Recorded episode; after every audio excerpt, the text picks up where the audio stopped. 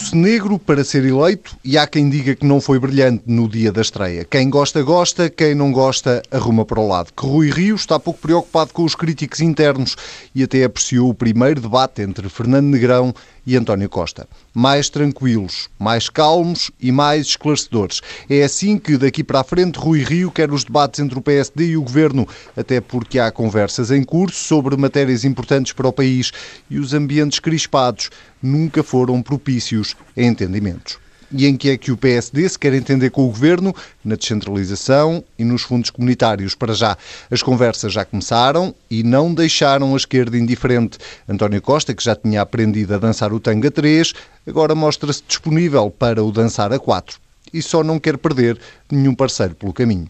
Eu, por mim, estou muito bem como estou, até porque os meus dotes de dançarino são fracos e eu não abdico dos meus parceiros. Pedro Marques Lopes e Pedro Adão e Silva, sejam muito bem-vindos a mais um Bloco Central. Além dos temas que acabei de referir, relacionados todos com o PSD, temos ainda o tema que marca este final de semana, que tem a ver com a lei do financiamento partidário, aprovado hoje na Assembleia da República, com uma alteração em relação à lei que tinha seguido para Belém, que foi votada por Marcelo Rebelo de Sousa, mas com uma outra mensagem também para o Presidente da República, tendo em conta que nem tudo mudou. Pedro Adão e Silva, começo por ti. Os partidos deram de alguma forma a mão à palmatória ou nem por isso? Não, não deram. Até porque a raiz do problema não tem propriamente a ver com o tipo de soluções e com algumas alterações às soluções, entretanto, realizadas. O problema é mesmo à partida, e é aquela velha máxima, que nasce torto jamais sem direita. E eu julgo que aqui o problema está nos problemas, ou seja, o que é que isto quer dizer? Nós fomos discutindo desde há 2, 3 meses as soluções que o Governo, que os partidos no Parlamento tinham encontrado para resolver um conjunto de problemas, mas nós continuamos sem saber exatamente quais são os problemas.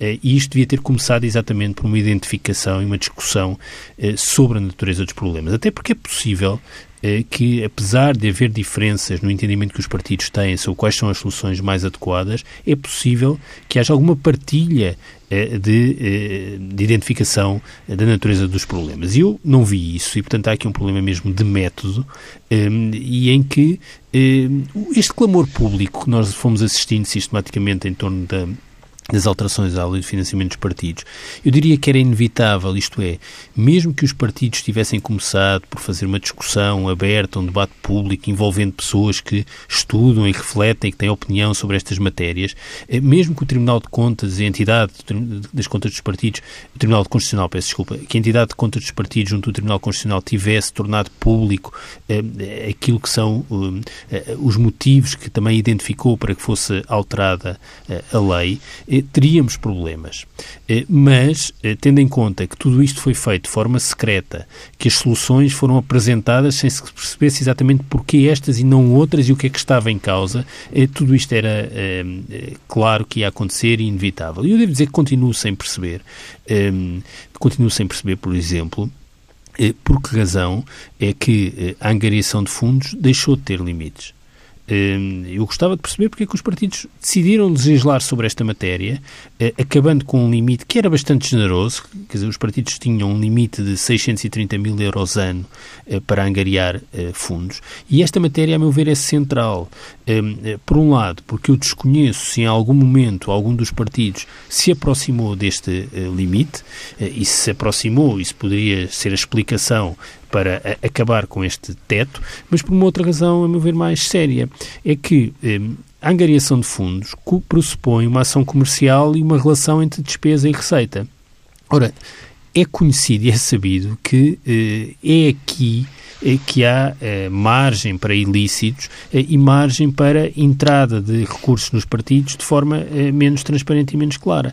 E ao acabar com este limite, não só a atividade fiscalizadora se torna muito difícil, como de facto os partidos têm uma porta aberta para se financiarem de forma não lícita, devo dizer com clareza. E nisso eu acho que vale a pena regressar àquilo que foi... Pelo menos não transparente. Ou não transparente, pois. Vale a pena regressar àquilo que o Presidente da República escreveu e deixou escrito, que é uma nota relativamente simples, e em que o Presidente diz uma coisa que é popular, mas diz outra que é impopular. O Presidente diz que é preciso que os partidos baixem a despesa, e isto é popular, e eu... contra a interpretação que os partidos fazem, eu julgo que é possível, ou seja, há um lado muito anacrónico na atividade dos partidos, nomeadamente das campanhas eleitorais, que não se justifica e que se alimenta a si própria e que há margem para poupanças, mas o Presidente diz uma outra coisa, é que é favorável às subvenções públicas quase exclusivamente, ou se não mesmo exclusivamente. E eu devo dizer que esse caminho parece mais adequado, mas que é um caminho que choca com paradoxo em Portugal, é que nós, não sei se haverá outros casos assim, mas somos um país onde o partido mais à esquerda é o que menos depende do Estado e depende mais de angariação de fundos, e o partido mais à direita, o CDS, é o que mais depende da subvenção pública. Mas, em todo o caso, eu julgo que os partidos continuaram a evitar uma identificação clara da natureza das razões e das causas que levam a esta alteração. Isso teria sido um bom princípio e há razões para se fazer alterações na legislação. É pena que isso não tenha sido tornado público e de forma transparente. Deixa-me só perguntar-te, antes de passar ao Pedro Marques Lopes, se achas que esta foi uma oportunidade perdida para se debater essa questão, precisamente, de um financiamento dos partidos exclusivamente público? Repara, eu acho que foi uma oportunidade perdida para se discutir publicamente questões que são sensíveis e necessárias no financiamento dos partidos. A opção sobre financiamento público, eu julgo que é minoritária. Não sei se há caminho para que isso aconteça. O que eu acho é que esta discussão revela que os partidos interiorizaram e reproduzem toda a desconfiança que existe em relação à sua atividade. E perante uma matéria que é sensível, que gera sempre clamor público, os partidos, em lugar de fazer um debate aberto, participado, transparente, escolheram fazer as coisas pela calada, com os resultados que se viu. Apesar de tudo, agora menos pela calada, não é? Porque assim foram obrigados. Claro. Foram obrigados, mas, desculpa, tendo em conta o que aconteceu. Marcelo, eu posso ter estado distraído. Eu ainda não vi nenhuma explicação, nenhuma justificação sobre qual é o motivo para acabar o teto da angariação de fundos. É assim, nós podemos debater se a solução do IVA é melhor ou pior, podemos debater muitas outras matérias sobre as instâncias de recursos, mas é preciso que nos digam porquê que se está a trabalhar nisso, qual é a razão para se ter acabado com o limite da angariação de fundos. Eu não vi. Eu só a única razão que sei é que o PCP sempre foi contra esse limite. O PCP, aliás, é contra esta lei do financiamento dos partidos desde que ela foi aprovada, já lá vão bem mais de 10 anos. Ora, tirando o facto de sabermos que há um partido que já era contra e que se mantém contra, nós não sabemos por que razão é que houve alterações legislativas neste sentido. Portanto, eu tenho muita dificuldade em comentar ou interpretar um debate em que não é enunciado os motivos que levam à alteração legislativa. Bom, neste caso já não há só um, porque o Partido Socialista também concorda com essa alteração. Pedro Marques Lopes... Mas não diz porquê. Mas não diz porquê. Pedro Marques Lopes, eu vou tentar dar um passo em frente, antecipando que tu vais ignorar a minha pergunta numa primeira fase e depois vais responder numa segunda fase. Mas o passo em frente tem precisamente a ver com esta movimentação partidária que houve da primeira votação para a segunda votação, que tem sobretudo em conta a nova liderança do PSD e a posição que Rui Rio tem relativamente a esta matéria. Há de facto aqui uma melhoria, apesar dos defeitos que esta lei ainda possa ter, ou não? Há uma melhoria, mas há dois pontos, particularmente um que são muito graves. O Pedro já falou nele, e desde o princípio desta discussão, não é a primeira vez nem a segunda que falamos dessa discussão, temos esta discussão no Bloco Central. Eu acho que a questão de se deixar de ter limite para angariar fundos nos partidos é grave e tem de ser explicada. E isto entronca no problema básico nesta lei, que é o facto de não ter sido discutida, de não ter sido debatida de uma forma ampla. Eu lembro do Sr. Presidente da República dizer que era fundamental uma discussão uma discussão que residiria no seguinte ponto: como é que nós, como comunidade, queríamos que os partidos fossem financiados, sobretudo pelo erário público ou sobretudo através dos privados. Esta discussão não foi feita. Mas, oh Pedro, desculpa lá, essa discussão está mais ou menos feita, porque a decisão e o enquadramento legal é essencialmente pelo erário público. O ponto que nós sabemos, que há 10 anos que os partidos têm essa dificuldade, é que a legislação em vigor cria problemas de gestão cotidiana, de funcionamento da atividade partidária. Agora, o que era importante era que antes de se trabalhar nas soluções se identificasse a natureza dos problemas. Não parece que haja uma discussão sobre o equilíbrio entre a gestão pública. Eu acho que há, porque era aí de onde se ia partir a discussão, porque só essa discussão, e eu achava essa discussão vital, porque só essa discussão é que nos ia permitir chegar a conclusões sobre os méritos e os deméritos de ambos os sistemas. Porque eu muitas das vezes, eu estou completamente convencido que a maior parte das pessoas não percebe os riscos que estão associados ao financiamento público exclusivo ou tendencialmente exclusivo e sobretudo o financiamento privado ou então o financiamento privado. Eu acho que não há uma consciencialização dos riscos de ambas as duas oportunidades. Mas é só para efeitos de consciencialização, porque a legislação em vigor... Ó Pedro, é o efeito... atribui maior relevância. Pedro, a questão da consciencialização é fundamental. Fundamental neste caso. E porquê? Porque nós sabemos que a opinião pública tem uma imagem extraordinariamente negativa, extraordinariamente, estou a exagerar, mas negativa sobre os partidos e sobre o seu funcionamento, e é fundamental que se saiba porque é que os partidos se financiam de uma determinada forma ou de outra, quais são as razões para que eles financiem. Quer dizer, explicar que, de facto, o financiamento público gera barreiras à entrada de novos partidos, que se o funcionamento, sobretudo privado, pode levar a que interesses privados capturem os partidos. Portanto, eu acho que essa era a primeira discussão. Porque o grande problema desta conversa toda que aqui houve sobre os partidos foi o facto dos partidos terem escondido das pessoas os problemas. Deixa-me só fazer aqui um parênteses para ajudar a esse ponto que tu estás a dar.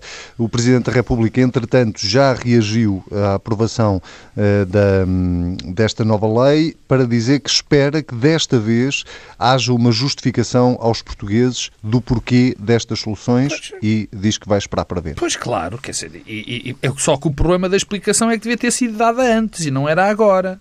Quer dizer, só que o problema dos partidos, sempre que se toca nesta questão, na questão do financiamento, na questão do financiamento do funcionamento dos partidos, os partidos têm medo de dizer o que é que se passa. Quer dizer, ficaram tão aprisionados por aquilo que a opinião pública tem, da percepção que tem perante o seu financiamento e o seu funcionamento. Este é um assunto que queima, não é? Pois, e o grande problema é que foram os próprios partidos e políticos relevantes que estragaram completamente esta discussão. Aliás, isto começa por ser meio escondido, exatamente por isso, porque eles tinham medo de falar das soluções de financiamento para eles próprios.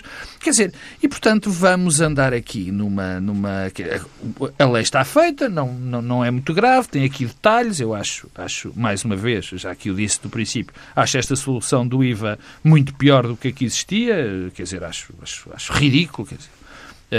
Ou há o IVA ou não se paga o IVA, ou se paga o IVA, é indiferente, uma coisa é seres financiado, o partido ser financiado por não pagar um imposto, e isso é exatamente a mesma coisa do que ser financiado através de uma entrega. Mas disse por relação à que estava presente no diploma de dezembro. No diploma de dezembro, não é que estava em vigor. Exatamente. Não, parecia que estava a dizer, não é por relação ao que estava em vigor, é por relação ao diploma que foi alterado. Quer dizer, acho isso um erro brutal, quer dizer, vai gerar confusões sem fim, vender um café ou uma cerveja, vender uma cerveja com o símbolo do partido é propaganda ou não é propaganda. Portanto, nada isto, acho que isto trouxe ainda mais problemas do que os que vai resolver. E termino, e é sempre a mesma conversa, não é? Esta, vou repetir como comecei, preocupa-me muito a angariação não ter limite. Preocupa muito, porque isso pode ser uma entropia grave no sistema. E do ponto de vista do xadrez político, a nova liderança do PSD Veio, de facto, mudar alguma coisa na lei, porque a percepção que toda a gente tinha durante a campanha interna do PSD, quando a primeira lei foi aprovada, foi de que Rui Rio, tal como Santana Lopes, diga-se, estavam absolutamente contra as alterações que tinham sido feitas. Não, mas eu lembro-me de Rui Rio dizer que era a favor, lembro-me de falarmos que Rui Rio era a favor de quase exclusivamente público. Eu lembro-me disso. A memória que eu tenho é que, pelo contrário, foi Santana Lopes que fez uma revelação insólita, dizendo que era defensor de um financiamento exclusivamente privado. Quando tinha aprovado esta lei. Sendo que uma semana depois ele próprio corrigiu a declaração inicial, e Rui Rio, que tinha mostrado algum distanciamento, era em relação à solução para o IVA. Sim, o que Rui Rio disse na altura foi que era a favor de uma solução essencialmente através de financiamento público, essencialmente, tendencialmente exclusivamente público, e que a questão do IVA, aí eu não concordo com ele, que tinha que haver uma divisão do IVA, que acabou por ser basicamente a que aparece neste novo diploma. O que eu digo é, não mudou nada de muito substancial de uma lei neste período de tempo, e houve a sensação, pelo menos, de que havia alguma pressa em resolver este assunto o mais rapidamente possível. É verdade, mas eu insisto, o Pedro já falou nisso, eu já falei 3 vezes. Esta história da angariação não ter limite pode alterar o próprio espírito da lei. Pode alterar o espírito da lei. E o que é que Marcelo Rebelo de Sousa agora pode fazer? Pode se sentar e beber um café, desde que... Não pode fazer grande coisa, não é? Mesmo que discorde... Pois, com certeza. A única coisa que pode fazer agora é marcar uma posição política. É a nossa Constituição. A nossa Constituição não prevê outra coisa. Portanto, o Marcelo Rebelo de Sousa agora não tem muito mais... Os seus poderes terminam aqui. Claro que terá sempre a palavra e de tentar promover, só que já não vai a lado nenhum, não é? Muito bem, vamos avançar para outro tema que marca a semana. Não tem só a ver com a estreia de Fernando Negrão no debate quinzenal à frente da liderança da bancada do PSD, tem também a ver ainda com os resquícios ou com os estilhaços ainda da nova liderança do PSD, mas se calhar começávamos exatamente pela prestação... Brutais bombas! Começamos então pela prestação de Fernando Negrão, Pedro Adão e Silva. O que é que te pareceu? Houve de facto uma mudança de tom para melhor, ou não te agradou muito? Bom, isso agradar-me ou desagradar-me não é propriamente o mais relevante. Eu não vi o debate. O debate, quer dizer... Não sejas modesto. Não é isso. Não tenho, por norma, não olho para os debates parlamentares como uma coisa que provoque prazer ou não. E, portanto, não é propriamente um espetáculo de que se gosta ou não se gosta. Não, mas eu não vi... Eu não vi o debate, sou sincero. Portanto, vi só aquilo que passou nos noticiários e li sobre o que aconteceu. E naturalmente, quer dizer, eu não tinha grande expectativa de que ocorresse uma grande mudança ou que Negrão se revelasse um grande líder ou um péssimo parlamentar. Portanto, as coisas aconteceram como teriam de acontecer. Mas há sinais políticos que resultam daí. Eu diria, mais do que a intervenção, é naturalmente aquilo que o Rui Rio disse sobre a intervenção. E aí o mais relevante não é a resposta que o Rui Rio deu à tua pergunta que acabas de me colocar, é se lhe tinha agradado, não é isso. É aquilo que o Rui Rio disse sobre a interpretação do que deve ser e o que é adequado num debate quinzenal. E a frase é, ele disse, pode ser menos apelativo para as televisões, mas para o povo é seguramente mais credibilizador. E porquê que eu chamo a atenção disto? É porque me parece que Rui Rio, em todas as matérias, tem sempre o mesmo propósito, isto é, ultrapassar os mecanismos de intermediação, ultrapassar aqui as televisões, mas é sempre... ter como objetivo falar por cima e para além dos mecanismos de intermediação e interpretar que há um sentido daquilo que são as ambições e os desejos da população, dos portugueses, e uma outra coisa é aquilo que é a leitura que é feita pela comunicação social e pelo ciclo mediático em torno dos acontecimentos políticos. E, no fundo, o que é que acontece? A comunicação social deseja debates mais adversativos. Os debates mais adversativos tendem a estimular a dificuldade e a incapacidade de diálogo entre partidos, sublinhando e enfatizando aquilo que os diferencia, no fundo, dando menos relevo e menos importância àquilo que são os pontos de compromisso. Rui Rio quer agir de uma forma exatamente oposta a esta, em todos os momentos, quer mostrar que é possível algum tipo de diálogo. Eu continuo a insistir nisto. Há muito ruído em torno daquilo que tem sido os primeiros 10, 15 dias de Rui Rio, e o ruído pode aconselhá-lo e levá-lo a mudar esta estratégia. Mas eu não garanto que o ruído não corresponda à leitura e ao entendimento que as pessoas fazem, de facto, da afirmação do Rui Rio. Eu não garanto que os portugueses não prefiram que os partidos tenham capacidade de diálogo e entendimento para além da dimensão adversativa do debate parlamentar. Agora, há sempre o problema é sempre o mesmo. Esta nova atitude de Rui Rio em relação ao diálogo com os outros partidos e em relação ao governo em particular, que serve para resolver algumas questões, pode provocar complicações à esquerda, entre o governo e a esquerda, mas também pode levar a que Rui Rio perca a sua base à direita. Isto é, que Rui Rio acaba por ficar numa terra de ninguém. Esse é sempre o risco. Perde para quem?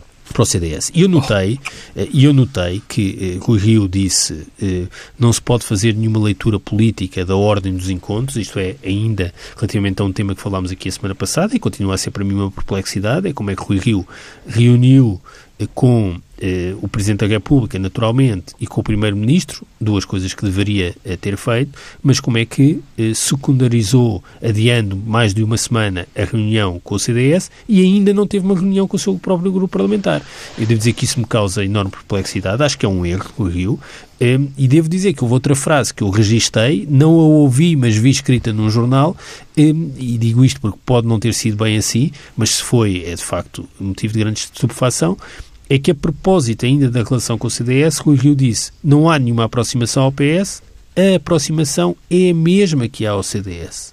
Ora, esta frase tem um significado político de grande alcance, porque significa que o PSD é hoje um partido equidistante na relação com o PS e com o CDS. Mas não desvalorizando a importância dos consensos, dos entendimentos, dos acordos que tu sublinhavas, não há também o risco de o eleitorado olhar para o PSD e não perceber exatamente o que é que, qual é a proposta alternativa que o PSD tem para o país? Claro que há. Ainda para mais quando o PS tem sondagens como as que tem atualmente, não é? Sim, claro que há, mas o Rui Rio parece-me que tinha um primeiro objetivo, quer dizer, não sou Passos Coelho.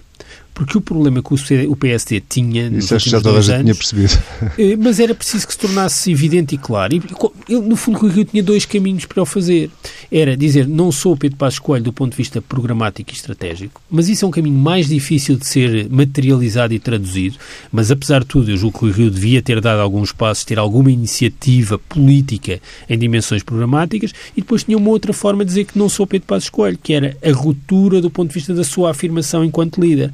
Isso foi feito e eu julgo que isso é perceptível pelo eleitorado. Agora, se isto é associado a muito ruído, se um líder que não está na frente parlamentar e não une o grupo parlamentar, isso também o fragiliza como líder, porque as pessoas... O parlamentar não é um nível, Pedro.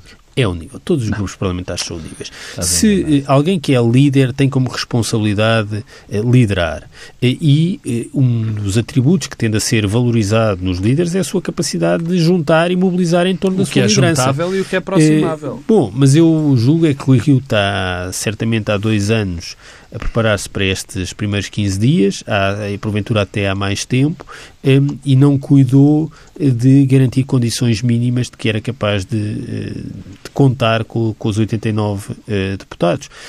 E, aliás, alguns dos próximos de Rui Rio não se coibiram nestes últimos dias de fazer declarações que me parecem que são contraproducentes em relação ao grupo parlamentar, e o próprio Rui Rio acabou por, de certa forma, não...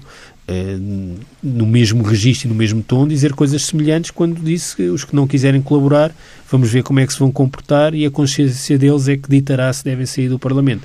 Eu acho que isto não são bons contributos para quem quer mobilizar e unir. Isso tem, aliás, a ver com o tema que também já discutimos a semana passada, sobre o futuro da bancada do PSD. Pedro Marques Lopes, Deixa-me perguntar-te, numa altura em que de facto o PSD nestas duas matérias, na questão dos fundos comunitários e na questão da descentralização, já está a discutir com o Partido Socialista, não era bom, pelo menos, o país saber exatamente o que é que o PSD defende em relação a esses dois casos? E isso entronca um bocadinho naquilo que eu perguntava ao Pedro Adão e Silva, que é qual é o projeto alternativo que o PSD tem para o país? Claro que sim, convinha que soubesse aquilo que o PSD quer, mas não me parece que nesta altura isso seja vital para a estratégia e para a tática de Rui Rio.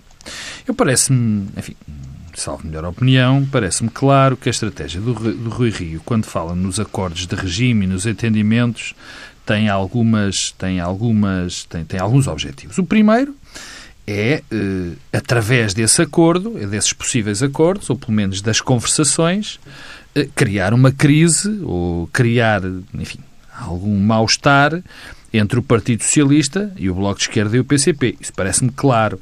Aliás, quanto mais a própria escolha dos temas, eu acho que a escolha dos temas no futuro, na próxima ou nas duas próximas semanas, serão temas que criam mais problemas na relação do PS com o Bloco de Esquerda e com o PCP. Portanto, essa é a primeira linha da estratégia. A segunda tem a ver com o facto que esses acordos passarem ao papel e forem obtidos, o Rui Rio e o PSD podem aparecer como os grandes faltores, os grandes fazedores de políticas que interessam a toda a gente e de acordos de regime, o que é, por si só, um bom indício. Eu também, já que o disse várias vezes e volto a dizer, eu acho que nós andamos todos um bocadinho confundidos. Eu acho que as pessoas preferem que os partidos falem e que tenham atitudes cooperantes e colaborantes para resolver os problemas do país e não querem exatamente que a política seja uma espécie de ringue de boxe, quer dizer, montou-se agora uma espécie de uma mentalidade em que se julga, eu muitas vezes observo isso, em que fazer oposição é os líderes... Que Rui Rio foi criticado porque deu um abraço, um passou bem mais forte a António Costa, é criticado o tom cordato com que Fernando Negrão está no Parlamento e como fala com a oposição e com o Governo e com os outros partidos.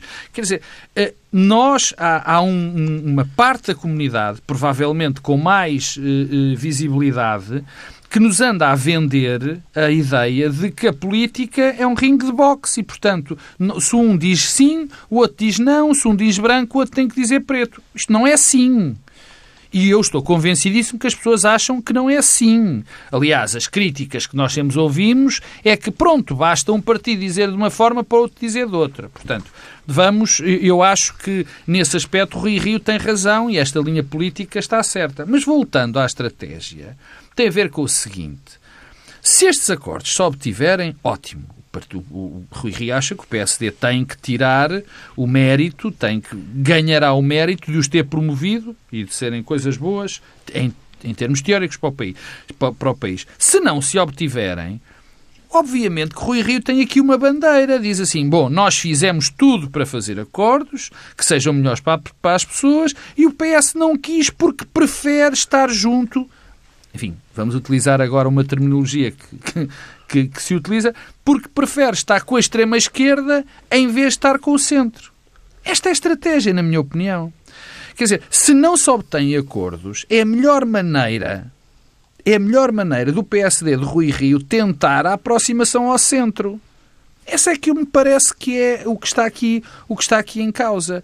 E nesse aspecto, eu acho que é uma estratégia inteligente. Agora, vamos ver qual é a substância dos acordos, vamos ver o que é que cada um quer, mas em termos estratégicos é isto que eu estou convencido que Rui Rio quer fazer. Ou tenta os acordos e, enfim, ganha algum por ter feito, ou não os consegue e prova, entre aspas, enormes aspas, que o PS não está interessado em estar ao centro, mas sim está interessado na extrema-esquerda. Quer dizer, isto parece-me claro.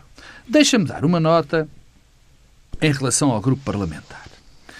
E o que se passou, o que se está a passar no grupo parlamentar do Partido Social Democrata. Eu vi o debate. Aliás, o debate, o que as pessoas estavam à espera no debate não era propriamente do desempenho de Fernando Negrão. ou do tom com que o Primeiro-Ministro ia ter para Fernando Negrão e Fernando Negrão para o Primeiro-Ministro. As pessoas estavam atentas para perceber qual seria a reação do grupo parlamentar do PSD ao discurso de Fernando Negrão. Era isso que as pessoas estavam à espera. As duas coisas. Mas, sobretudo, permitir-me-ás, porque, aliás, bastou o tema para perceber que o problema seria outro. A atenção teria focada no outro lado. E quando nós temos, mesmo que sejam as duas coisas, como tu estavas a dizer, quando o centro da atenção se vira para este problema, é porque o problema está criado e já é muito difícil de ser resolvido. O facto é que nós temos no Parlamento está a liderança da oposição interna a Rui Rio. A liderança que não tem uma cabeça, portanto, não é identificável, não é? E o PSD, neste momento, tem um grupo que é um grupo que está órfão e sabe só sabe uma coisa, é que não quer Rui Rio. É a única coisa que sabe. Não sabe quem quer, mas não quer Rui Rio. Durante o período eleitoral foi buscar Santana Lopes, que claramente, volto a repetir aqui o termo que utilizaram, uma espécie de barriga de aluguer, porque mal Santana Lopes se juntou a Rui Rio, essas pessoas abandonaram todas Santana Lopes. Portanto, ali Santana Lopes é que abandonou essas pessoas? Ah, não, foram as pessoas que abandonaram Santana Lopes porque já não poderiam chegar a líder, já não fazia sentido. E, portanto, a questão destas pessoas que estão neste grupo parlamentar é que não quer, a única coisa que os une é não querer Rui Rio, não tem ninguém, e a minha sensação, e isto, enfim, pode ser um bocadinho agressivo, é que o grupo parlamentar vai fazer os possíveis e os impossíveis para que Rui Rio não chegue às eleições legislativas. E quando nós vivemos neste tipo de clima... Achas que pode haver uma... Desculpa, deixa-me sublinhar isto, porque isso é importante. Achas que pode haver uma crise dentro do PSD antes mesmo das legislativas? Eu acho que se vai tentar fazer. Eu acho que se vai tentar provocar essa crise. Mas deixa-me atirar depois das europeias, em função do resultado das europeias? Eu gostava... Não, é só para tentar perceber se fazes depender esse comentário de um resultado eleitoral. Não faço. Vou ser ainda mais claro. O grupo parlamentar do PSD, uma parte do grupo parlamentar do PSD, vou repetir, mas para que fique claro, não quer Rui Rio. Não quer Rui Rio, tem estes problemas com Fernando Negrão, mas Fernando Negrão é uma espécie de... Enfim, não é ele que está em causa, é Rui Rio.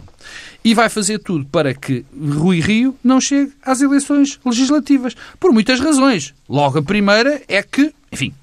80% daquele grupo parlamentar vão deixar de ser deputados.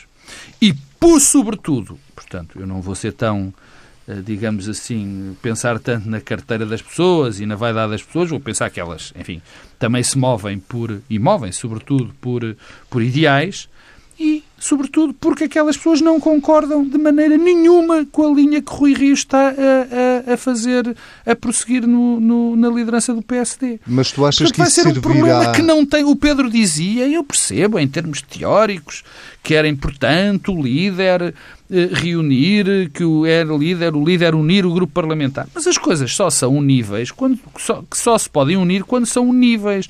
O que tu tens é pessoas que estão órfãos de liderança e que a única coisa que não querem é Rui Rio. Eu acho que o CDS não tem capacidade nem eleitoral de recolher o eleitorado do PSD, não tem, cresce quando o PS cresce, o PSD cresce, diminui quando o PSD diminui, e também não tem capacidade para albergar estes barões, ou estas espécies de barões, peço desculpa do termo, do PSD. Porque estas pessoas que estão no PSD sabem que o único partido na zona ideológica em que eles estão presentes, que tem hipótese de conquistar poder e de ter... E tem força social e tem capacidade de intervenção e tem instituições intermédias, é o PSD. Portanto, não vão com certeza para o CDS. Mas tu achas, portanto, a grande guerra dentro do PSD, sim, essa guerra vai existir. Basta estar atento às redes sociais, ao que os deputados dizem, quer dizer, ao aquilo que nós soubemos que foi o registro da reunião dos deputados, para perceber que está ali um problema que vai ter de ser resolvido de uma maneira ou de outra. Porque é impensável. impensável um partido conseguir fazer a oposição dentro do Parlamento com um grupo muito relevante de deputados que não concordam nem um milímetro com a nova linha do partido. Mas tu achas que essa estratégia de tentar evitar que Rui Rio chegue às legislativas serve a algum dos potenciais candidatos à liderança do PSD? Estou a pensar, por exemplo, em Luís Montenegro. Acho que não, não, mas isso é outra questão. Paulo Rangel, não, sei lá. Não, isso é daqueles que não chegaram agora à frente, algum deles terá interesse em não deixar que Rui Rio chegue às legislativas? Sei. Essa é outra questão. O que eu disse, eu já disse 10 vezes, mas vou voltar a repetir. O que este grupo não vai a 11ª. O que este grupo quer, não quer, este grupo não quer Rui Rio, mas ainda não tem ninguém que o lidere. Isso acontecerá depois, isso acontece muito em política. É? Claro que não faltam escolhas, mas é fundamental para ele. É por isso que eu discordo do Pedro, quando ele diz que o Rui devia unir. Não, porque isto não é um nível. Não é um nível. E, portanto, vai ter que se resolver de uma maneira. Eu acho que isso vai acabar por resolver mal, sempre. Vai sempre correr mal. Mas mal é não deixar Rui Rio chegar às legislativas. Não. Vai correr mal, quer haja uma rebelião, a continuação da rebelião no grupo parlamentar, porque corre mal, porque a oposição deixa de estar a fazer a oposição e está-se em guerras internas. Vai correr mal se por acaso Rui Rio sair da liderança não aguentando a pressão, coisa que eu acho que não vai acontecer, mas enfim, é uma eventualidade, e correrá mal ao PSD. Portanto, isto é uma situação de lose-lose, quer dizer, perde-se todas as maneiras, apesar de eu achar que a clarificação é sempre a melhor solução. Portanto, eu percebo muito bem quando o Rui Rio diz, bem, quem não está bem, que se mude, quer dizer, também percebo que há a questão da legitimidade dos deputados, mas quer dizer, vamos lá ver, aqueles deputados estão ali porque Passos Coelho os escolheu, e os próximos que irão estar estão porque o Rui Rio os escolheu. É este o nosso sistema, mal ou bom. Peço desculpa. Pedro Adão e Silva, deixa-me tentar dar aqui um passo em frente, até porque o nosso tempo está a terminar e há aqui um aspecto que me parece relevante. A propósito destes entendimentos ou eventuais entendimentos entre o PSD e o PS, que tem a ver com a reação à esquerda. Sim. Ainda esta semana Mariana Mortágua estava numa entrevista a dizer que o PS tem que se decidir, basicamente. Sim. E não é a primeira voz à esquerda a pronunciar-se sobre isto. Tu já o disseste de alguma forma, que isto pode provocar ali alguns desentendimentos na geringonça, mas antevês entendimentos graves para a liderança de António Costa? Olha, muito rapidamente, só um comentário àquilo que o Pedro Marques Lopes disse, porque eu não concordo com grande parte. Acho que o Pedro está a exacerbar o nível de divergência interna ao PSD, quer dizer, que nem um milímetro concordam, porque eu acho que, apesar de tudo, há muitos pontos comuns, há vários grupos dentro do PSD, e é natural que os partidos tenham grupos e pessoas que pensam de forma diferente, e, portanto, não é por aí, e julgo que as coisas tenderão a resolver-se. E depois nós não podemos olhar para Rui Rio e pensar que estamos perante alguém que pode ser destruído pela conflitualidade interna. Rui Rio tem capital próprio, foi muito tempo Presidente da Câmara Municipal do Porto, com um percurso diferente e diferenciado da maior parte dos protagonistas políticos, é associado não só a um perfil que o distingue dos outros políticos, como a um conjunto de ideias que calam fundo em partes importantes da população. E, por outro lado, ser visto como alguém que não é desejado pelos deputados e pelo aparelho do partido pode acabar por lhe ser favorável, nomeadamente quando compara com um conjunto de protagonistas que são vistos como aqueles que lhe podem fazer frente na candidatura à liderança, que na verdade não têm um percurso e um currículo que lhes permita fazer grandes travessias do deserto. Há sempre uma coisa que nós temos de ter presente. Há um risco quando se faz travessias do deserto, que é morrer de sede. E morre-se cedo quando não se tem água suficiente para fazer a travessia. E eu vejo muitas pessoas a traçarem objetivos em horizontes um pouco longínquos que vão para além daquilo que o seu passado aconselha, do ponto de vista do currículo, da experiência e até da notoriedade e da relevância pública. Quanto à esquerda, quer dizer, aqui o contexto é sempre o mesmo, não é? Aquele que nos acompanha há 2 anos e tal. Nós temos acordos que são de natureza orçamental e de legislatura. Natureza orçamental, porquê? Porque estão limitados e circunscritos à matéria orçamental, o que não deixa de ser surpreendente desde o início, mas duram para esta legislatura. Não me parece que haja nenhuma ameaça, nem na dimensão orçamental, nem no horizonte da legislatura, nenhuma ameaça séria, não digo que não hajam ameaças.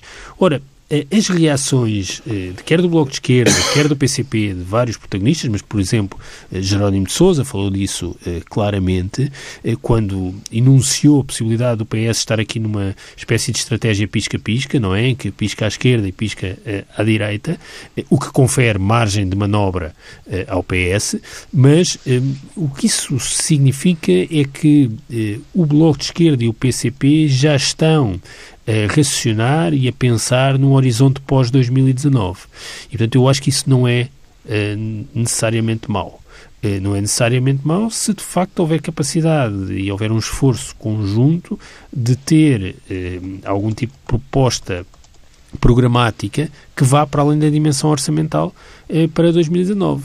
A geringonça é irrepetível se for apenas uma coligação e um compromisso de natureza orçamental. Mas quando o PCP e o Bloco de Esquerda reagem a esta aproximação e este diálogo entre o PSD e o PS, eu julgo que estão a projetar-se para as eleições legislativas e a projetar o horizonte pós-2019, com uma questão de timing essencial. O Presidente da República, aliás, deu conta disso numa peça assinada pelo diretor do jornal no Público, e, portanto, eu sublinho o diretor, em que diz que voltou mais preocupado do que tinha partido para São Tomé, e onde, em relação a Rui Rio, e onde chamava a atenção para a questão do timing. Eu julgo que os timings políticos vão-se acelerar muito e nós, subitamente, já vamos estar a falar de 2019 e do pós-2019 e não de uma tensão que possa corresponder a esta legislatura.